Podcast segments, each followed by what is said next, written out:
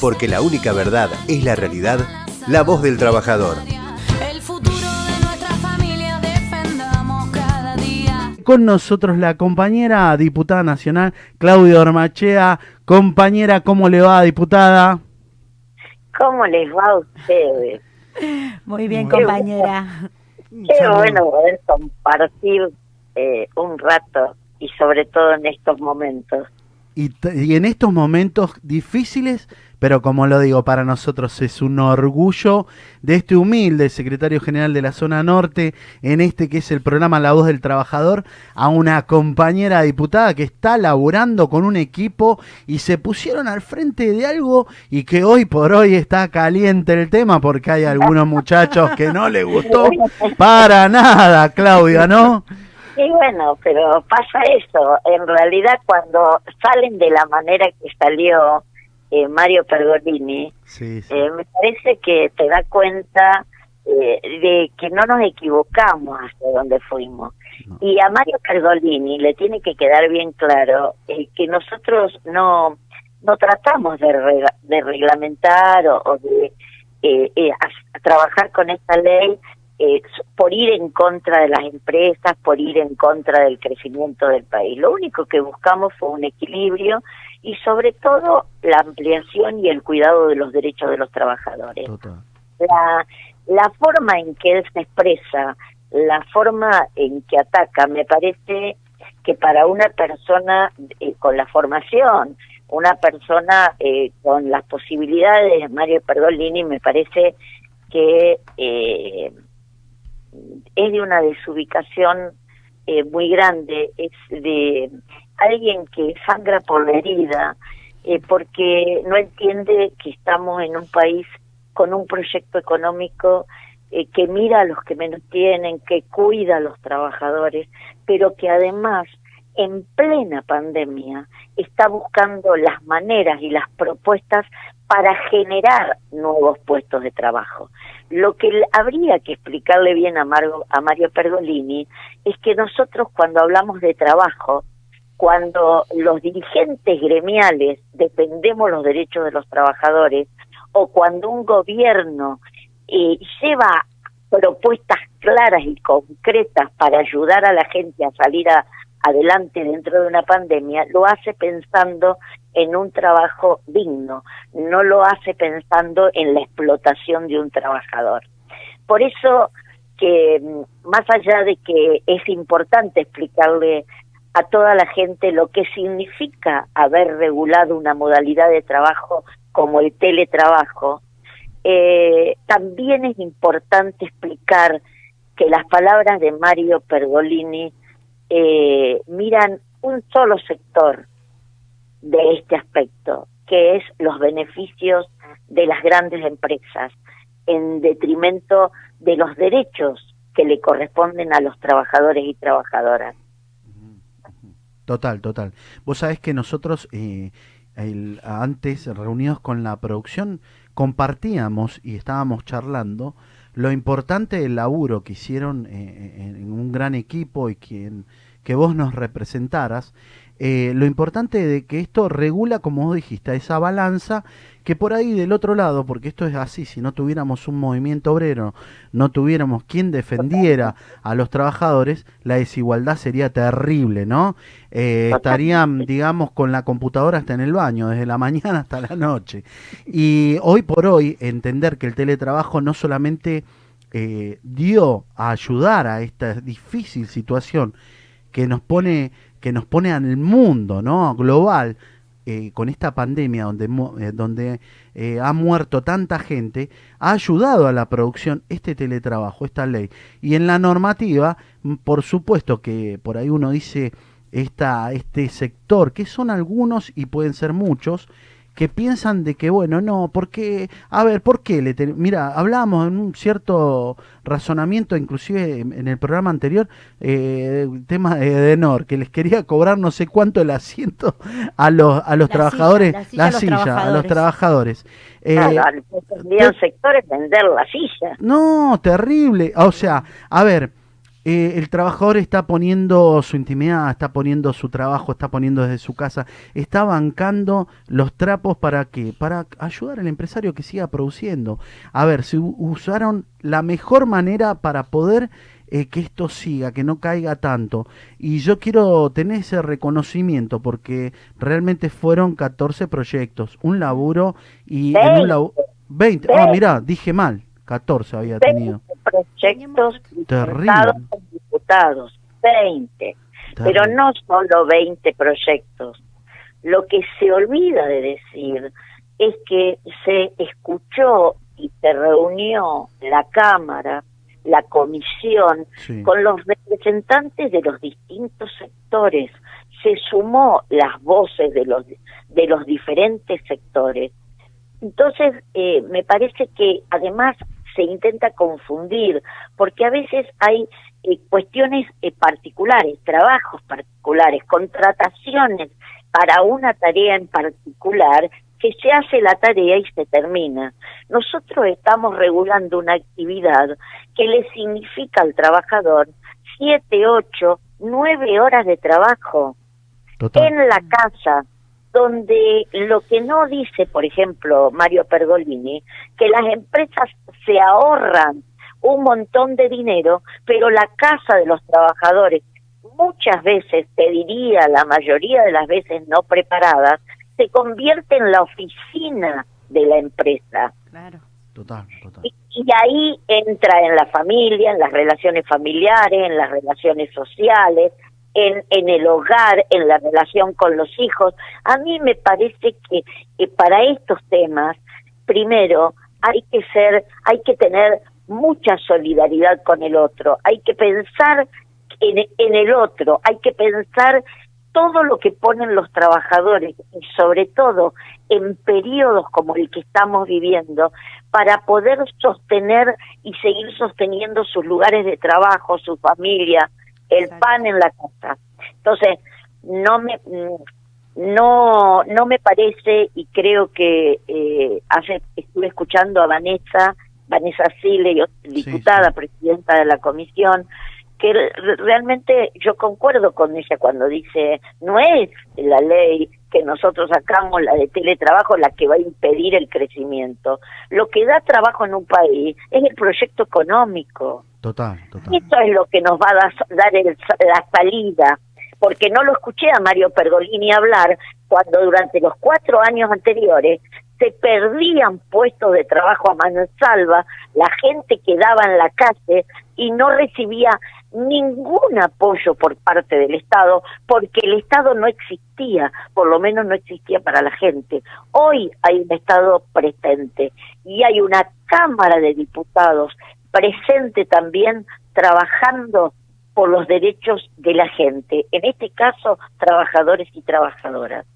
Total, total, importe y aparte importante el laburazo que se están llevando adelante, ¿no? Desde la Cámara de Diputados uno ve, pobre, eh, vos sabés que yo he querido hablar con, con muchos compañeros amigos, diputados, y mira, tengo Zoom, tengo esto, tengo Zoom, están todo el día pobres laburando, dejando, y los ves a la, vos sabés que yo entro a veces de noche, muy, muy desvelado, por ahí entro en, en, en Cámara de Diputados y, y veo, y lo- las ves a las compañeras diputadas, por ahí están hablando y pasa el pibe por atrás, se acerca, el laburo desde su casa, poniéndole toda la onda, toda la energía, todas las ganas para que, para que salga. Eh, sobre todo, yo me acuerdo, cuan- por eso decía recién, a mí me tocó vivir lo que fue la ley del call center, ¿te acordás?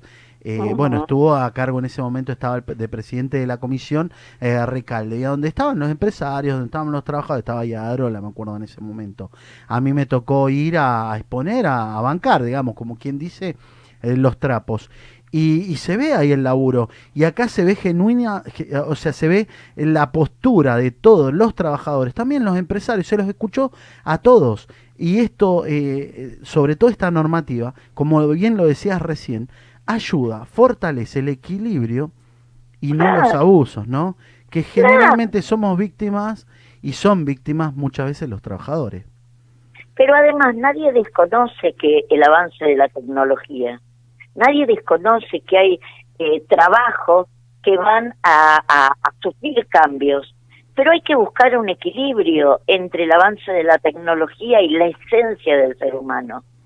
Si no, si no buscamos humanizar, si no buscamos restablecer esos lazos que nos hacen mejor como sociedad, el cambio, la transformación cultural que se tiene que dar para vivir en una sociedad más inclusiva, más justa, más segura incluso, no va a llegar.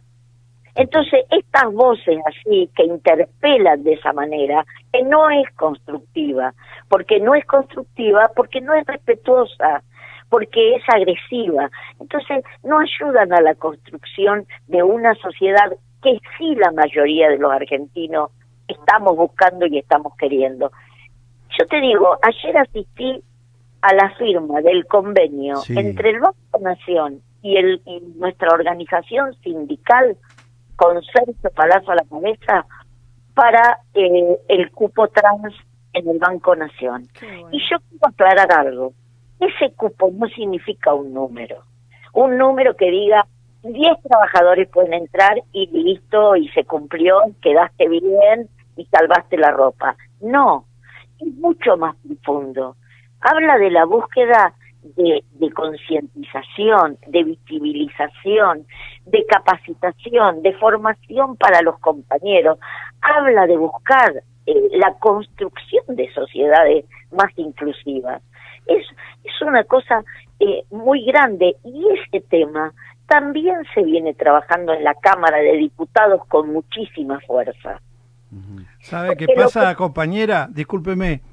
Evidentemente, el proyecto en el cual todos estamos trabajando no les sirve a ellos. No les sirve, no es el plan que ellos tienen. Vio cuando dicen no hay plan, no hay proyecto, es porque ellos justamente no quieren eso. Y está tan evidente en la reacción de esta, no sé cómo llamarlo, este, de apellido Pergolini, porque justamente Sí. ustedes, esto es un proyecto que integra. Incluye también. Claro. Totalmente. Total, total. Totalmente. Y te voy a decir algo, cuando ellos hablan de que no tenemos proyecto, que no tenemos un plan, cosa que es totalmente mentira, porque porque las cosas se demuestran en el hacer. Entonces, yo me pregunto, ¿es- el- ellos tenían plan, ellos tenían proyecto tal cual lo, lo piden o lo dicen. Sí, sí, Y sí, lo tenían a proyecto, lo tenían a plan. millones de argentinos Llevarse en la miseria, en el hambre, sin trabajo. ahí está, ahí está. Lo que le falta decir es que tenían un proyecto y un plan, pero nada más que para unos pocos. Sí, Macabro. Y el nuestro, No estaba Nuestro incluida la clase trabajadora ahí, compañera. por supuesto que no, por supuesto que no. Y no estaba incluido tampoco los derechos de los trabajadores y trabajadoras. Importante. Por eso Pergolini se atreve a hablar de una reforma laboral. Sí, sí, sí. Vos fijate lo que es, ¿no? Cuando uno dice, porque creo que a veces nosotros, eh, después de toda esta, esta situación, nosotros recién pasamos eh, un, un pequeño video donde hablaba un diputado y vos sabés que nosotros entendemos, yo cada día que pasa entiendo que sí tenían un plan. Y era el plan de la desigualdad total de la hambruna total. Vos fijate que ellos, eh, con un trabajo de marketing muy fuerte, con un trabajo del monopolio, que era muy fuerte, del monopolio informático, del monopolio de la información, de, la, de, las, de, de los medios de comunicación hegemónicos, que trabajaban para ellos, a ver, a ellos les servía la desigualdad, a ellos les, les servía el hambre del pueblo, a ellos les servía el endeudamiento del pueblo, ¿no? Entonces, nunca, a ver, nunca pudieron imaginarse eh, pensar en un equilibrio, en incluir, y lo que estamos haciendo, lo que está haciendo este gobierno, lo que está demostrando que hay Estado, ante una situación tan difícil, porque nadie se esperaba realmente esta pandemia y los efectos que iba a tener, ¿no? Y hoy por hoy se pusieron, este gobierno se puso y el Estado se puso al frente en todos los sentidos para trabajar y para que haya un Estado presente desde las provincias. Y vos fíjate, sin, eh, cuando el presidente se sienta y se siente y es con todos, dice, ¿no? Y uno por ahí entiende y a veces por ahí le agarra una cosita, pero lo dice claro, es con todos. Y ustedes, Yo el legislativo, el laburo... Sí, Yo creo que realmente Alberto Fernández y el equipo de Alberto y nosotros, porque la verdad los que somos parte, sí. que creemos que es con otros, con todos, en realidad no es solo eso. En plena pandemia, en plena crisis, eh, no de Argentina, de Latinoamérica y del mundo, porque yo no voy a repetir lo que significó los, los gobiernos que no tomaron medidas para proteger a la gente, igual cayó la economía, y los que protegieron, igual cayó la economía. Sí. Lo que yo digo es que aún en esta situación tenemos un gobierno proponiendo continuamente cosas, proponiendo continuamente salidas y proponiendo llegar no solo a los que menos tienen, sino poder impulsar a los sectores para que puedan volver a arrancar. Yo me siento orgullosa de que haya aparecido nuevamente el procrear y espero, espero que todos aquellos que accedan al procrear entiendan lo que significa la posibilidad de llegar a lo de uno, a la casa, al, al, al tener un proyecto, al poder progresar, al poder eh, crecer en la vida. Porque uno de los problemas que nosotros planteábamos en el teletrabajo, cuando eh, Pergolini habla de reversión, de la reversibilidad, que fue uno de los puntos más discutidos, nosotros hablábamos particularmente de esto que te estaba diciendo, de poder tener proyectos. ¿Por qué? Porque si vos, vos no estás hablando de, de cosas aisladas, de trabajos aislados, estás hablando de gente que pasa años trabajando en una empresa, en un trabajo, de una manera. Si esa persona está solamente en la modalidad de teletrabajo, no está en el entorno y en la dirección de la empresa a la cual pertenece. Y muchas veces, por no decirte todas, porque lo tenemos en el, en el caso de telefónicos, al no tener la reversibilidad y poder pasar durante periodos a trabajar en forma estable en su empresa, no pueden crecer, Claro. no pueden eh, hacer carrera, no tienen el futuro que tienen los mismos trabajadores en el lugar de la empresa. Total. Entonces, en realidad, uno tiene que mirar las cosas con mayor amplitud, pero además, pensándolo, donde el beneficio es para todos, para la empresa, para el país, pero fundamentalmente para los trabajadores y trabajadoras. Claro. Total, total, total. Y lo bueno, y lo bueno como decís, esa igualdad que se busca y se busca reconocimiento en la normativa que no, que permite tener un equilibrio. Y esos trabajadores que, que están dando, que están dando todo, porque están desde su casa, están dando la intimidad del hogar. Y vos sabés que muchas veces eh, el trabajador eh, deja todo y a veces capaz que para concentrarse hasta descansa menos, porque por ahí hay muchos de estos nuestros compañeros que están haciendo laburo de su casa para tener un poco más de concentración. Eh, busca por ahí trabajar de noche, trabajar en horarios donde los chicos por ahí descansan, para no interrumpir por ahí la paz del hogar y a veces en lugares reducidos. Entonces se le complica, se le complica mucho, ¿no? Y escuchar, eh, más allá de todas este, estas manifestaciones de algunos eh, muchachos que entienden o que, que son egoístas, porque uno ve una mirada egoísta por ahí. Llorones, ¿sabes? ¿Sabes qué hicimos? Eh, te cuento. Eh, Claudia, nosotros armamos el programa, eh, en el programa hablamos del Club de los Llorones, ¿no? Eh, que cada vez Que estaría ahora Mario sí, Pergolini también. estaría, estaría ahí en el Club de los Llorones, ¿no? Lo sumamos al club. Eh, vos sabés que esa es la situación, la realidad es buscar el equilibrio, que ustedes lo buscaron, que ustedes se pusieron las pilas con 20 proyectos, porque uno por ahí dice, sí, son 20 proyectos, pero es terrible las horas que implica Trabajo. debate, de discusión, y que lo hicieron maratónicamente en una situación compleja, ¿no? Compleja porque, porque el momento. Se nos da complicado en una situación donde, bueno, donde tienen que conectarse, donde tienen que trabajar, donde es mucho Zoom, mucho, muchas horas de, de desgaste psíquica y mental eh, de ustedes, sobre todo los legisladores. Yo siempre lo, lo reconozco y lo digo, eh, muchas veces, viste que ustedes lo están viendo las cámaras y vemos como por ahí algún legislador, hasta a veces se duerme, ¿viste? Pero no lo, Lo que hace. pasa es Se- que hay que yo te voy a estar. decir, yo tengo poca experiencia en esto porque soy nueva Sí. y me tocaba muchas veces mirarlo de afuera y siempre pensaba cómo resistían.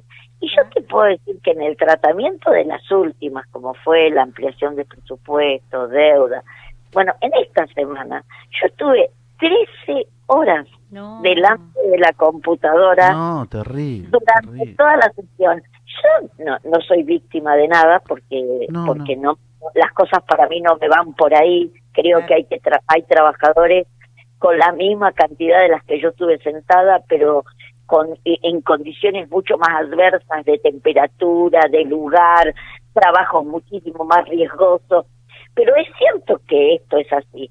Pero bueno, es lo que uno eligió, es Total. lo que a uno le gusta y bueno, y le tiene que poner lo que le tiene que poner, sin victimizarse, No, sin no, nada, lo tiene que hacer, porque esta es la tarea, y te vuelvo a decir, seguramente hay muchísimos trabajadores y trabajadoras que lo hacen en peores condiciones o en condiciones más difíciles que la nuestra. Yo de lo que estoy muy feliz, y espero que eso siga creciendo, es que hay un número de diputados y diputadas que somos de extracción gremial Qué y que hemos logrado juntarnos para hacer un trabajo conjunto en defensa de los derechos y la ampliación de derechos de trabajadores y trabajadoras. Y me parece que esa representación tiene que seguir creciendo. Muy Y tiene que seguir creciendo porque realmente lleva la voz de los trabajadores y trabajadoras, lleva la diaria, lleva eh, eh, el- lo que uno ha vivido. Y entonces eh, me parece y espero eh, en el futuro que se puedan incorporar otros representantes de los trabajadores, porque ha sido muy interesante el trabajo y hemos sido escuchados, porque cuando estamos juntos y nos manifestamos juntos, la verdad, se escucha la voz del mundo del trabajo. Qué grande, qué lindo. Le- Qué lindo de le- una pregunta, eh, perdón, eh, Ricardo. Eh, la veo usted muy compenetrada y realmente una mirada sobre el acuerdo que hizo Martín Guzmán y cómo va a repercutir en el mundo del trabajo este acuerdo que se ha hecho con respecto a la deuda. Usted que está ahí luchando por nuestro nuestra dignidad. Yo tengo que decirte que, por supuesto, acompaño eh, la propuesta de Guzmán. Me parece que ha sido un trabajo excelente el que hicieron. Eh, más allá de, no manejar los tecnicismos, la forma en que él se dirigió con nosotros, con los con los diputados, pero que vos ves que lo hace eh, incluso cuando le habla a la gente, la forma en que nuestro presidente explicó lo que significaba. Creo que no tiene que ver tanto con el monto en sí de la deuda, pero sí tiene que ver y es importantísimo para el común de la gente, para que lo entienda el común de la gente, en qué nos significa la baja de los intereses y la postergación de las fechas de pago. Eso nos permite que en estos próximos cuatro años el gobierno tenga la posibilidad de volcar hacia adentro del país un montón de dinero que se ponga al servicio de la producción, al servicio de la obra pública, al servicio del fomento y creación de puestos de trabajo, para eh, reforzar la salud, para reforzar la educación. A mí me pareció un trabajo excelente el que hizo Martín Guzmán y su equipo. Creo que tenemos que estar eh, como argentinos orgullosos, pero además porque yo considero que es la segunda vez, la primera vez con Néstor y ahora con Alberto, eh, con Martín Guzmán, que la Argentina se sienta a negociar en las peores condiciones, pero no se pone de rodillas. Muy bien. Muy bien, muy bien. Concuerdo, concuerdo en todo con vos. Sí. En, en una sola cosa no concuerdo, es la tercera vez, no la segunda, porque la primera fue la, perdón. la, la tercera, pero la primera fue con Perón después de la Claro. Segunda Guerra, ¿no? Pero yo tomé las dos que había vivido, que me tocó. no, yo, yo Sí, te digo que no tomé porque si me, mañana me levanto y mi papá, el recuerdo de mi papá me mete un No, bastonazo no. en la cabeza. No, no, yo te No, agradezco, no, yo por te favor, agradezco porque tres, más a mi favor, tres. Genia, genia. y no nos pusimos de, de- de rodillas. Total, a mí- total. Después, eh, eh, eh, como tecnicismos, eh, pueden a- aparecer alguna cosa eh, que los economistas puedan querer discutirte.